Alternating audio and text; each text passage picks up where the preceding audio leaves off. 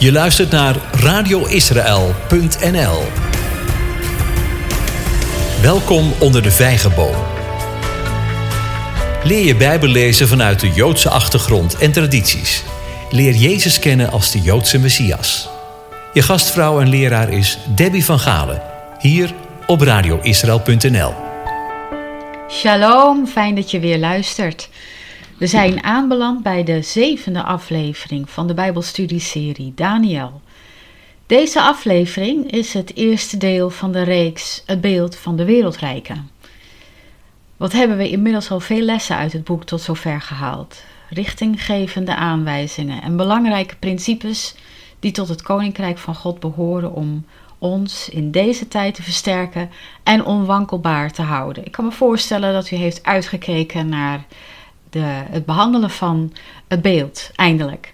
Maar het boek blijft geven. Wijsheid, kennis en inzicht zijn overvloedig te vinden voor wie zoekt. Onmisbaar voor ons in deze fase van de wereldgeschiedenis. We zijn toe aan hoofdstuk 2 om de versen 31 tot 45 te behandelen. Dat doen we niet in één keer. We lezen en bestuderen eerst tot en met vers 35 en daarna van vers 5, 36 tot 45. Ik lees uit de herziene statenvertaling. Daniel 2 vers 31 tot 35. Daniel 2 vers 31 tot 35. U, o koning, keek toe en zie een groot beeld. Dit beeld was hoog, de glans ervan uitzonderlijk. Het stond voor u. De aanblik ervan was schrikwekkend. Het, beeld van, het hoofd van dit beeld was van goed goud. Zijn borst en zijn armen waren van zilver. Zijn buik en zijn dijen van brons of koper. Zijn benen van ijzer. Zijn voeten gedeeltelijk van ijzer, gedeeltelijk van leem. Hier keek u naar totdat er, niet door mensenhanden, een steen werd afgehouwen.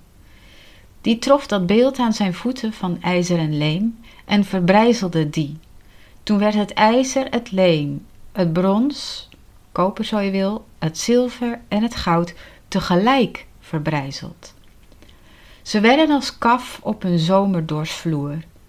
De wind voerde ze weg, zodat er geen spoor van teruggevonden werd. Maar de steen die het beeld getroffen had, werd tot een grote berg en vulde de hele aarde. Laten we bij vers 31 beginnen, weer om het te bestuderen. U, o koning, keek toe en zie een groot beeld. Dit beeld was hoog, de glans ervan uitzonderlijk. Het stond voor u. De aanblik ervan was schrikwekkend. Nou, ik heb al in uh, deel 1 van de serie Daniel gezegd. Het boek Daniel is voor een groot deel in het Aramees geschreven, ook voor een deel in het Hebreeuws. Dit stuk is in het Aramees. En het Aramees voor dit, dit beeld, dit, is hier diben. En dat wordt gevolgd door het woord rav. Resh bet. Rav, wat in deze context groot betekent. Groot in de zin van een imposante plek innemen en niet kan worden genegeerd. De wortel van die ben is van. Dus bet, noen. En dat duidt op een sokkel. Met andere woorden, dit grote beeld in Nebukadnezars droom stond op een sokkel. Dat klinkt misschien wat logisch en muggenzifterig, maar verderop in dit boek zien we waarom het benoemen hiervan zo belangrijk is. Er staat er, de glans ervan was uitzonderlijk. Dat wil zeggen meer dan je van edelmetalen zou verwachten en dus duidt op een zeer bijzonder en onaards licht dat erop viel. Dat Nebukadnezar hiervan enorm geschrokken was, is niet zo gek dus. Vergelijk dat met Jacobs droom in Genesis 28 en zijn reactie daarop.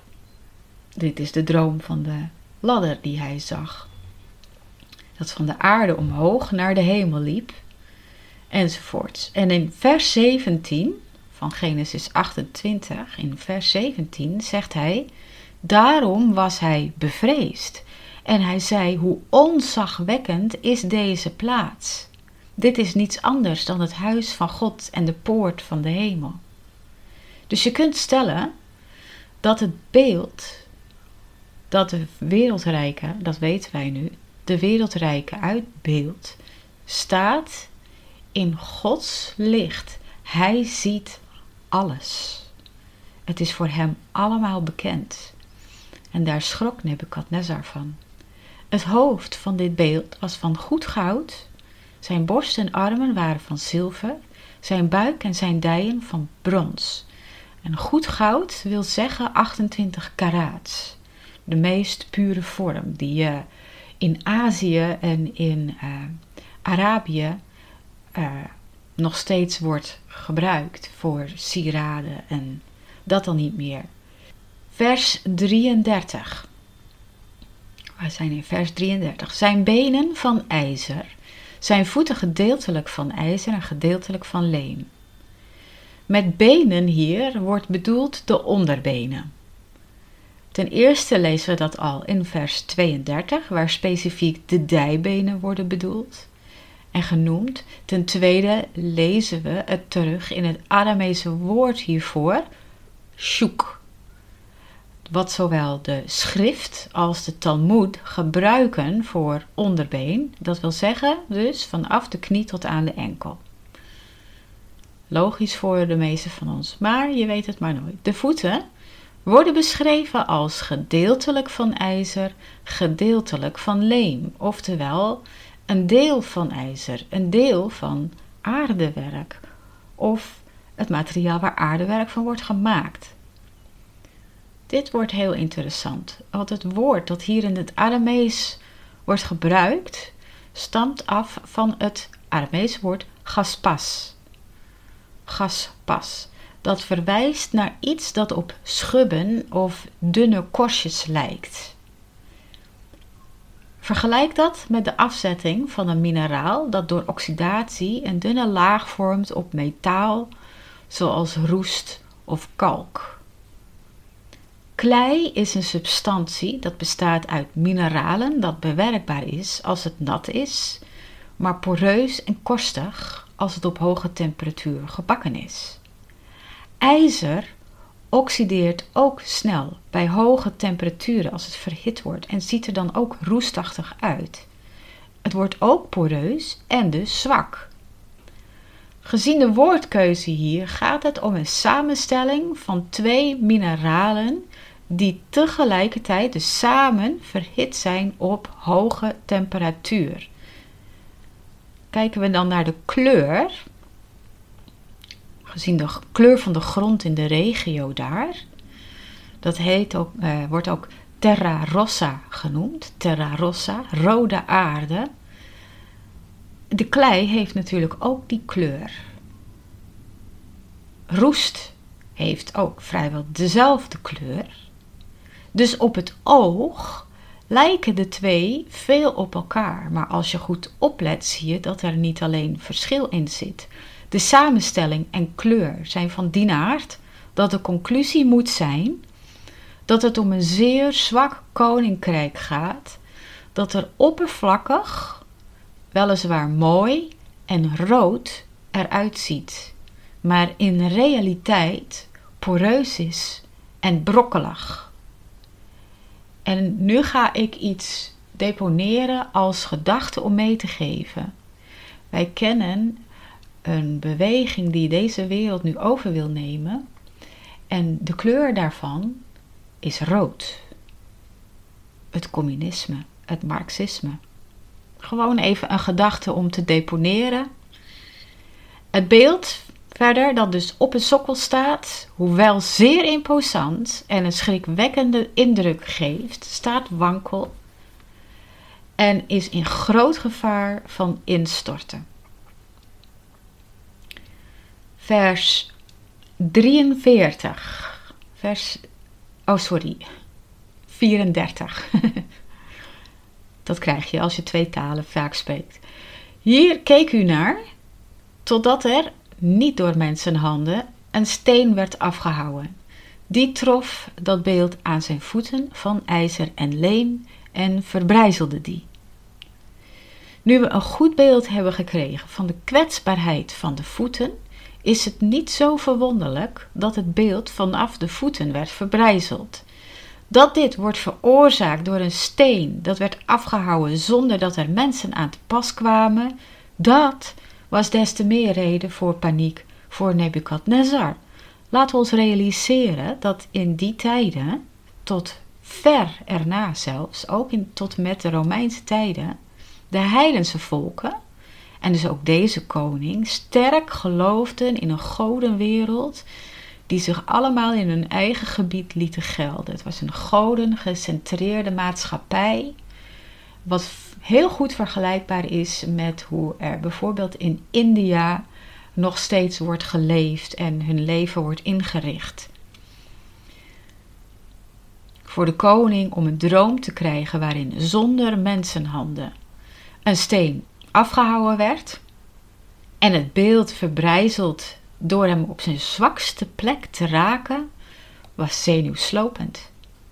Want dat betekende in zijn beleving dat de goden of een god waarschijnlijk zeer ontstemd was over dat beeld en waar het voor stond.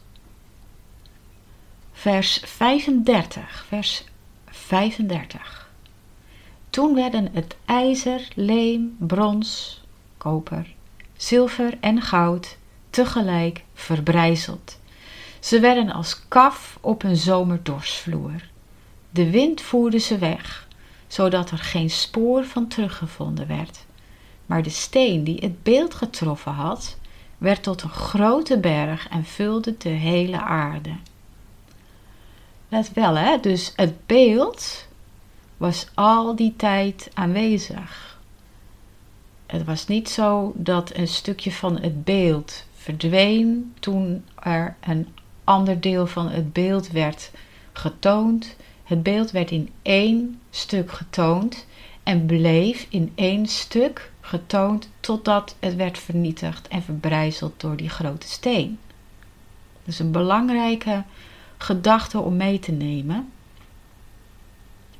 Normaliter, als we zoiets voor onze ogen in het natuurlijke zouden zien gebeuren, dan zouden we een verloop zien. Waarbij de zwakste substantie het eerste en het goud als allerlaatste aan de beurt zouden zijn. Alles was in één klap totaal verwoest en verbrijzeld. Als kaf op een zomerdorsvloer, zo zag het eruit. Weer zien we het beeld van kleine schubbige korstjes, dit keer kaf, zoals de klei in combinatie met het ijzer.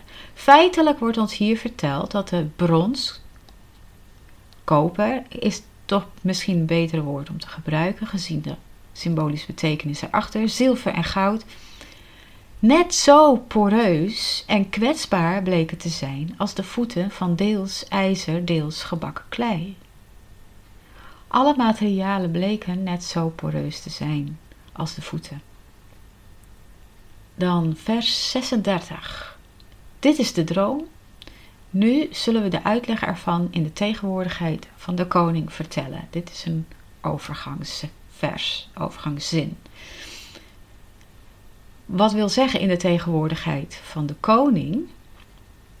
Een verhulde term voor onder vier ogen. De droom werd door Daniel verteld aan het hof van de koning, dus in het openbaar, iedereen was daarbij. Maar de uitleg ervan zou de koning onrust en slecht humeur kunnen opleveren. En daarom koos Daniel ervoor om die alleen aan de koning zelf te vertellen. Zijn reactie op de vertelling van de droom was voor de aanwezigen al genoeg bewijs dat Daniel de waarheid had gesproken, dat het inderdaad de droom was. En dat moet al genoeg stof voor gesprek hebben gegeven. Maar voor Nebukadnezar stond vast dat hij ook de uitleg wilde. En dat wat Daniel er verder over te vertellen had, dat dit dan ook echt de enige juiste uitleg zou zijn. En zo lezen we dat Nebukadnezar diverse malen het had over de uitleg en niet een uitleg. Dan gaan we over op het volgende stuk tekst dat we eerst samen helemaal lezen en daarna weer vers voor vers behandelen. We beginnen bij vers 37 tot 45. Vers 37 tot 45. Dan lezen we de uitleg die Daniel de koning gaf. U, o koning, bent een koning der koningen, want de God van de hemel heeft u het koningschap, macht, eer, uh, sterkte en eer gegeven. Overal waar de mensenkinderen wonen, heeft hij de dieren van het veld en de vogels in de lucht in uw hand gegeven. Hij heeft u aangesteld tot heerser over dit alles. U bent dat gouden hoofd. Na u zal een ander koninkrijk opkomen, lager in waarde dan het uwe. Daarna nog een ander, het derde koninkrijk van koper of brons, dat heersen zal over de hele aarde. En het vierde koninkrijk zal sterk zijn als ijzer, want ijzer verbrijzelt en vergruist alles. Juist zoals het ijzer alles verplettert, zo verplettert en verbrijzelt dit koninkrijk alles. Dat u verder de voeten en de tenen, gedeeltelijk van leem van een pottenbakker en gedeeltelijk van ijzer gezien hebt. Dat zal een verdeeld koninkrijk zijn. Het zal iets hebben van de hardheid van ijzer, dus dat verbrijzelt en vergruist. En, eh, nou ben ik even kwijt waar ik ben gebleven.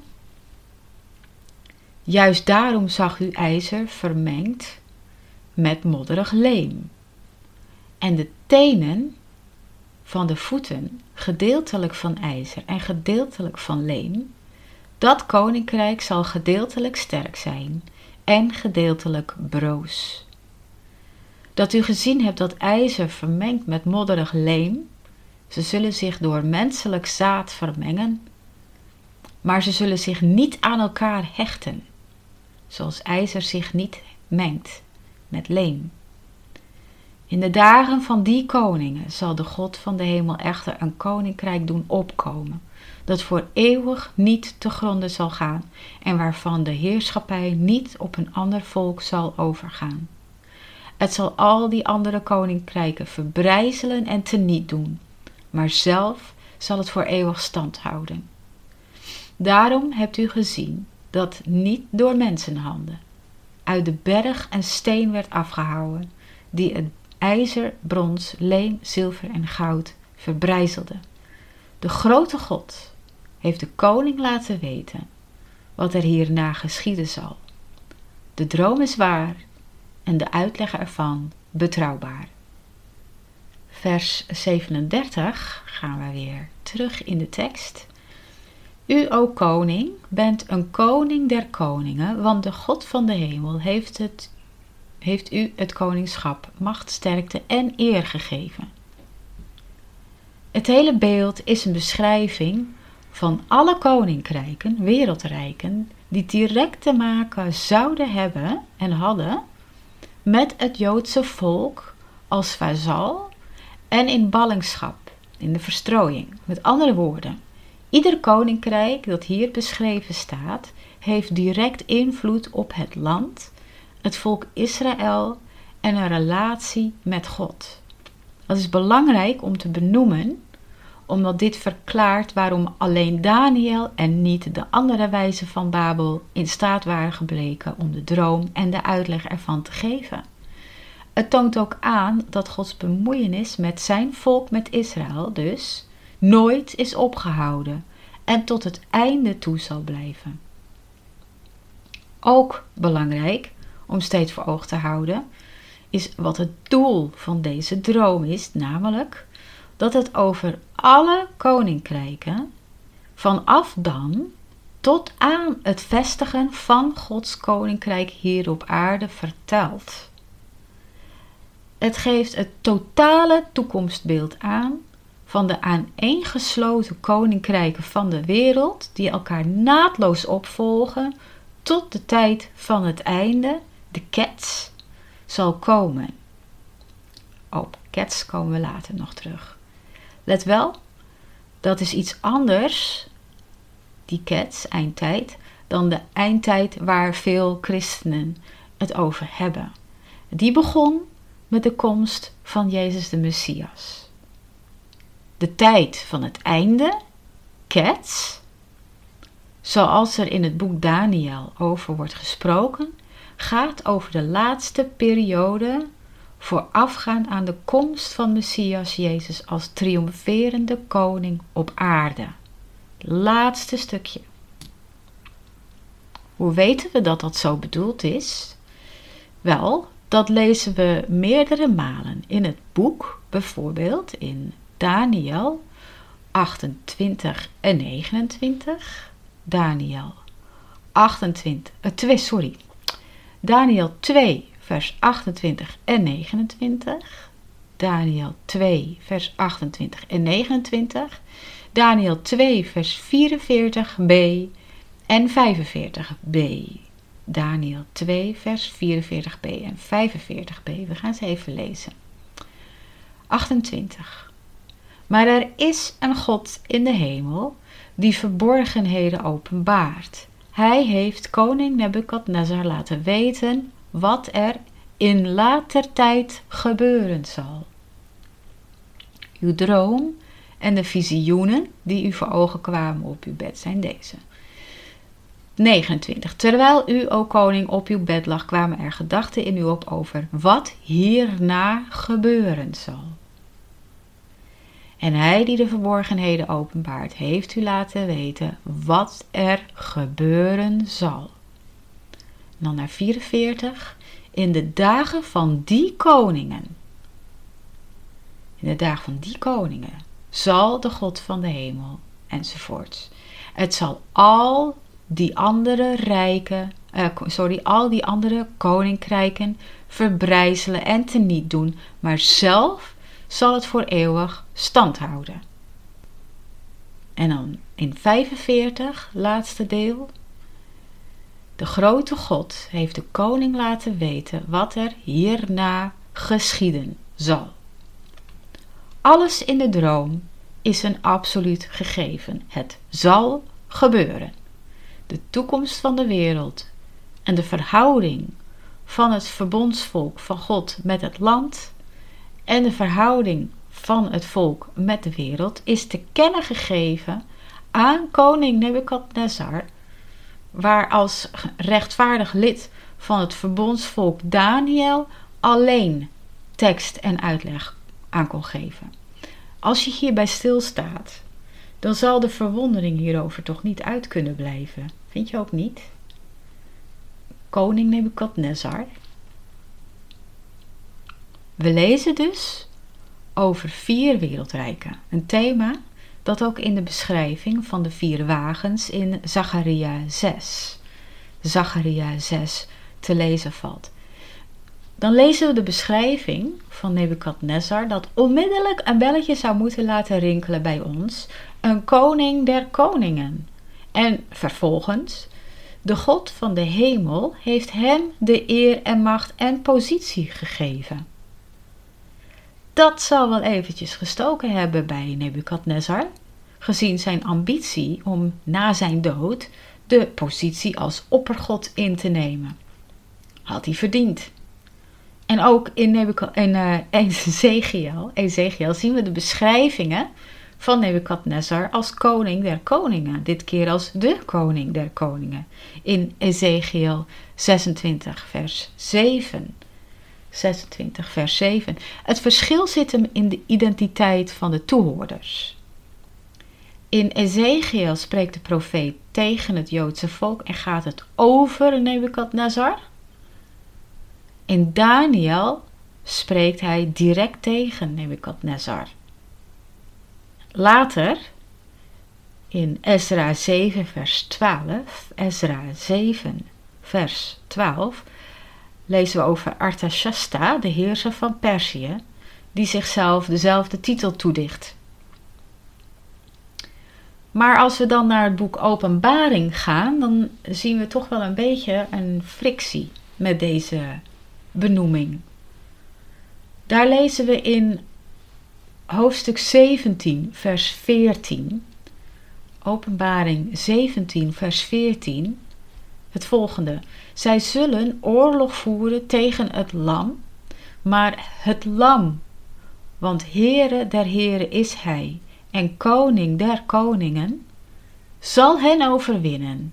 En zij die samen met hem geroepen uh, zijn, of zij die samen met hem zijn geroepenen, uitverkorenen en gelovigen. Dus het gaat dus weer over die steen die uh, afgehouden is. En verder in hoofdstuk 19, vers 16. Hoofdstuk 19, vers 16. Er stond op zijn bovenkleed en op zijn dij deze naam geschreven. Naam. Koning der koningen en Heere der heren. Naam is dus hier ook titel en ook positie. Koning der koningen. Het beeld in de droom van koning Nebukadnezar begon met het gouden hoofd dat zijn koninkrijk uitbeeldde. Nebukadnezar had nog geen wereldrijk gebouwd. Dat kwam met Perzië. Maar Nebukadnezar had, had een heel groot koninkrijk uitgebouwd. Hij werd door de Heere zelf via zijn profeten geduid als koning der koningen. En aan het einde van de droom kwam het eeuwige koninkrijk gevestigd en uitgebreid zonder mensenhanden. En dat dit om de Messias Jezus gaat, de koning der koningen en heren der heren, mogen duidelijk zijn. Zo niet? Zoek maar op in 1 Timotheus 6 vers 15. 1 Timotheus 6 vers 15. Echter, deze tekst wordt door de rabbijnen ook anders gelezen. Mijns inziens sluit dat naadloos aan op de teksten die we over Jezus in Timotheus en Openbaring hebben gelezen. Let maar op.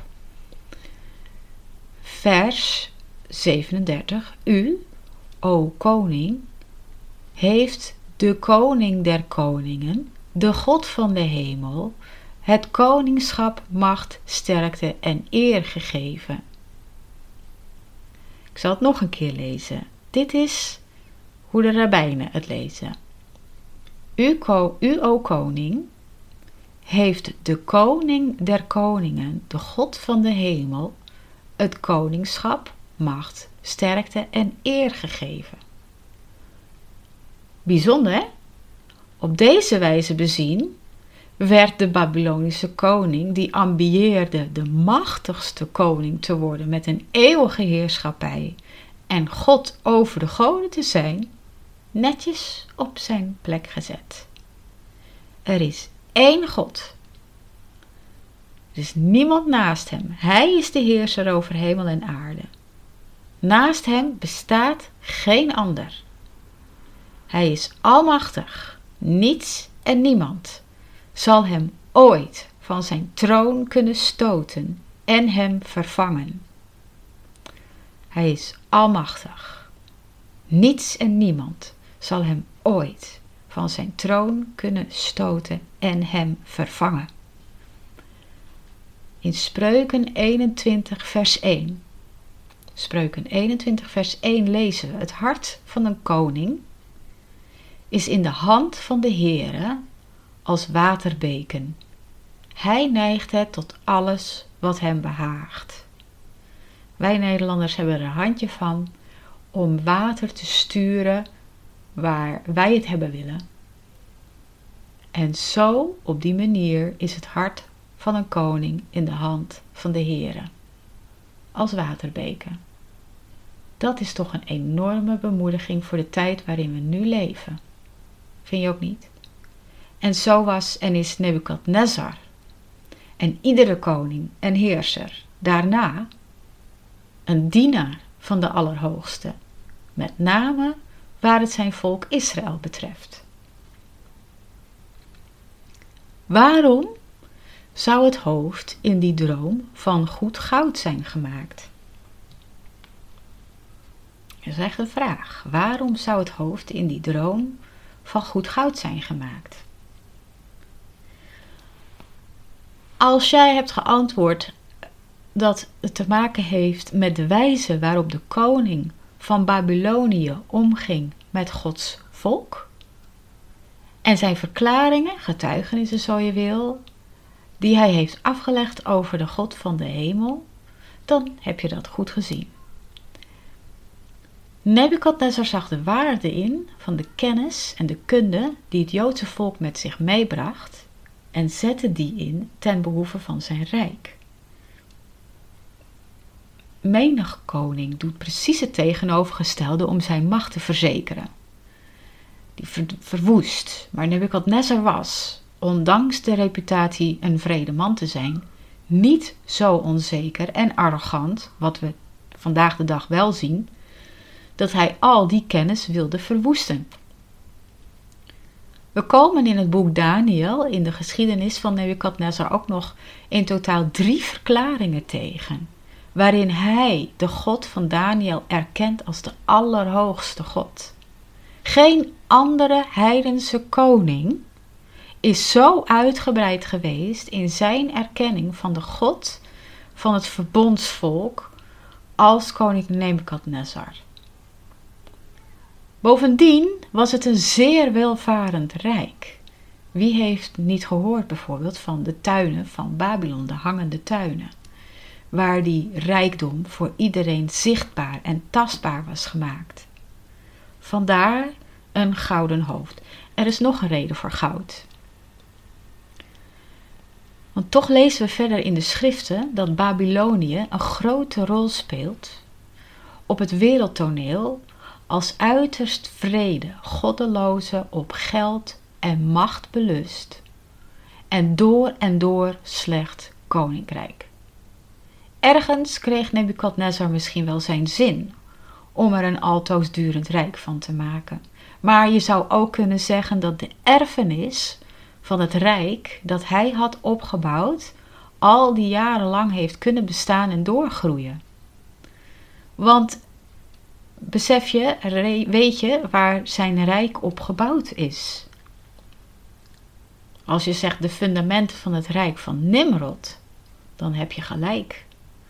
De toren van Babel als ultieme blijk van menselijk verlangen om zich te verheffen tot godendom was nooit verwoest. De mensen werden over de aarde verspreid en het bouwval raakte in verval, of het bouwwerk. het werd een bouwval, ja. Daarna is die stad nooit meer groot en belangrijk geweest, maar het bleef wel bestaan. De grootvader van Nebukadnezar, Nebukadnezar I, herbouwde de stad, breidde het uit, verstevigde het en vestigde daar zijn koningschap. De koning waar wij in Daniel over lezen betreft Nebukadnezar II, die het rijk verder uitbreidde en daarbij veel overwinningen op andere volkeren had. Ten tijde van Nimrod was er in de stad Babel een financieel systeem opgezet waarbij geld een grote rol kreeg. Het bankenstelsel vindt daar zijn oorsprong, net als logischerwijs de waarde die werd gegeven aan economische groei en welvaart. Wanneer we dan lezen in de Bijbel over Babel en handel, geld verdienen en rijk worden over de ruggen van de zwakkeren in de samenleving en zich verheffen tot godendom, dan kunnen we concluderen dat de erfenis van het Babylonisch Rijk, uitgedrukt in het beeld als hoofd van goud, tot op de dag van vandaag krachtig overeind staat. Dat is ook niet zo vreemd.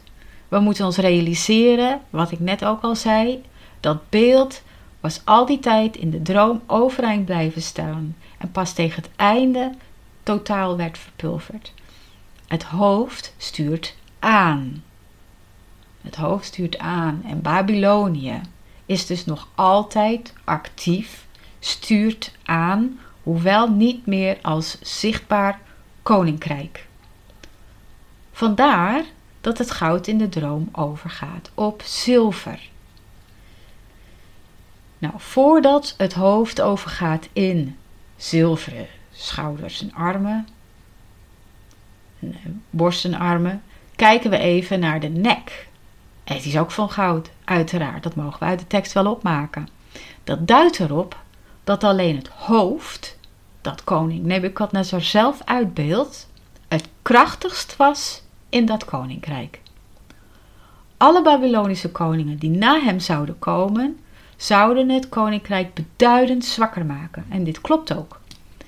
In dit boek worden we slechts nog geïnformeerd over zijn zoon Belshazzar, maar daartussenin zat minder dan 24 jaar waarin vier andere koningen de scepter zwaaiden. De directe zoon van Nebukadnezar regeerde slechts twee jaar toen hij werd afgezet door de broer van zijn vrouw, zijn zwager dus. Die heerste maar vier jaar en werd opgevolgd door zijn zoon, die nog geen jaar op de troon zat toen hij werd vermoord. Fijne familie. Hij werd opgevolgd door zijn zoon, die weliswaar maar liefst 17 jaar regeerde, alleen moest hij zich overgeven aan de koning van Perzië, Cyrus, om zijn leven en dat van zijn familie te sparen. En hij was toen daarna een vazaalkoning. En dan lezen we in het boek Daniel over Belshazzar, die slechts kroonprins was van de vazalstaat en uiteindelijk ook werd vermoord. Dat was het einde van het Babylonisch Rijk. De nek dus, zwak en smal. Overigens, Daniel maakte de overgang, omwenteling, zo je wil, van het Babylonisch Rijk naar het Rijk van de Meden en Persen mee. Hij was toen zogezegd met pensioen. Conclusie is duidelijk. Hoewel Nebukadnezar het hoofd een groot, rijk en bloeiend koninkrijk had opgebouwd, ging zijn fysieke erfenis na zijn dood in rap tempo qua waarde en kracht erop achteruit, de nek, en werd kwetsbaar. Zo zien we hoe de profetie over het Babylonisch Rijk door Daniel omschreven exact is uitgekomen. Wat de waarde van de rest van de profetie en de uitleg over het beeld aangeeft. Dat is een opwindende gedachte, vind je ook niet? Het belooft wat voor de rest van het beeld, tot en met onze tijd. Te weten dat vanaf het begin de uitleg nauwkeurig heeft geklopt, biedt perspectief voor ons nu. Want onze Vader in de hemel en Heer van onze levens koestert gedachten van vrede en niet van onheil voor zijn volk en hun die erop geënt zijn om een hoopvolle toekomst te geven, namelijk het rap naderende moment. En die komt, en die komt spoedig en plotseling, dat de steen zonder mensenhanden gehouden binnenkort zal doen, zoals het is voorzegd, en Gods koninkrijk op aarde een feit wordt aardse koninkrijken en wereldheersers en hun erfenis. Wereldheersers van deze tijd, alles zal in eeuwigheid niet gevonden worden. Halleluja! En hiermee sluiten we deze uitzending af. Ik hoop dat het je hoop heeft gegeven en tot zegen en versterking voor je is. Volgende keer zullen we ons gaan buigen over de volgende onderdelen van het beeld de wereldrijken gemaakt van zilver en koper, de uitleg en vervulling ervan. Trouwens, mocht je mij willen uitnodigen voor een Bijbelstudie in je eigen huiskring of gemeente, dat kan. E-mail je verzoek naar info@radioisrael.nl en je ontvangt zo snel mogelijk bericht van me terug. Mijn naam is Debbie van Galen. Je luisterde naar Onder de Vijgenboom het Bijbelstudieprogramma van radioisrael.nl. Hartelijk dank daarvoor. God zegen en vrede voor jou. En liet groot.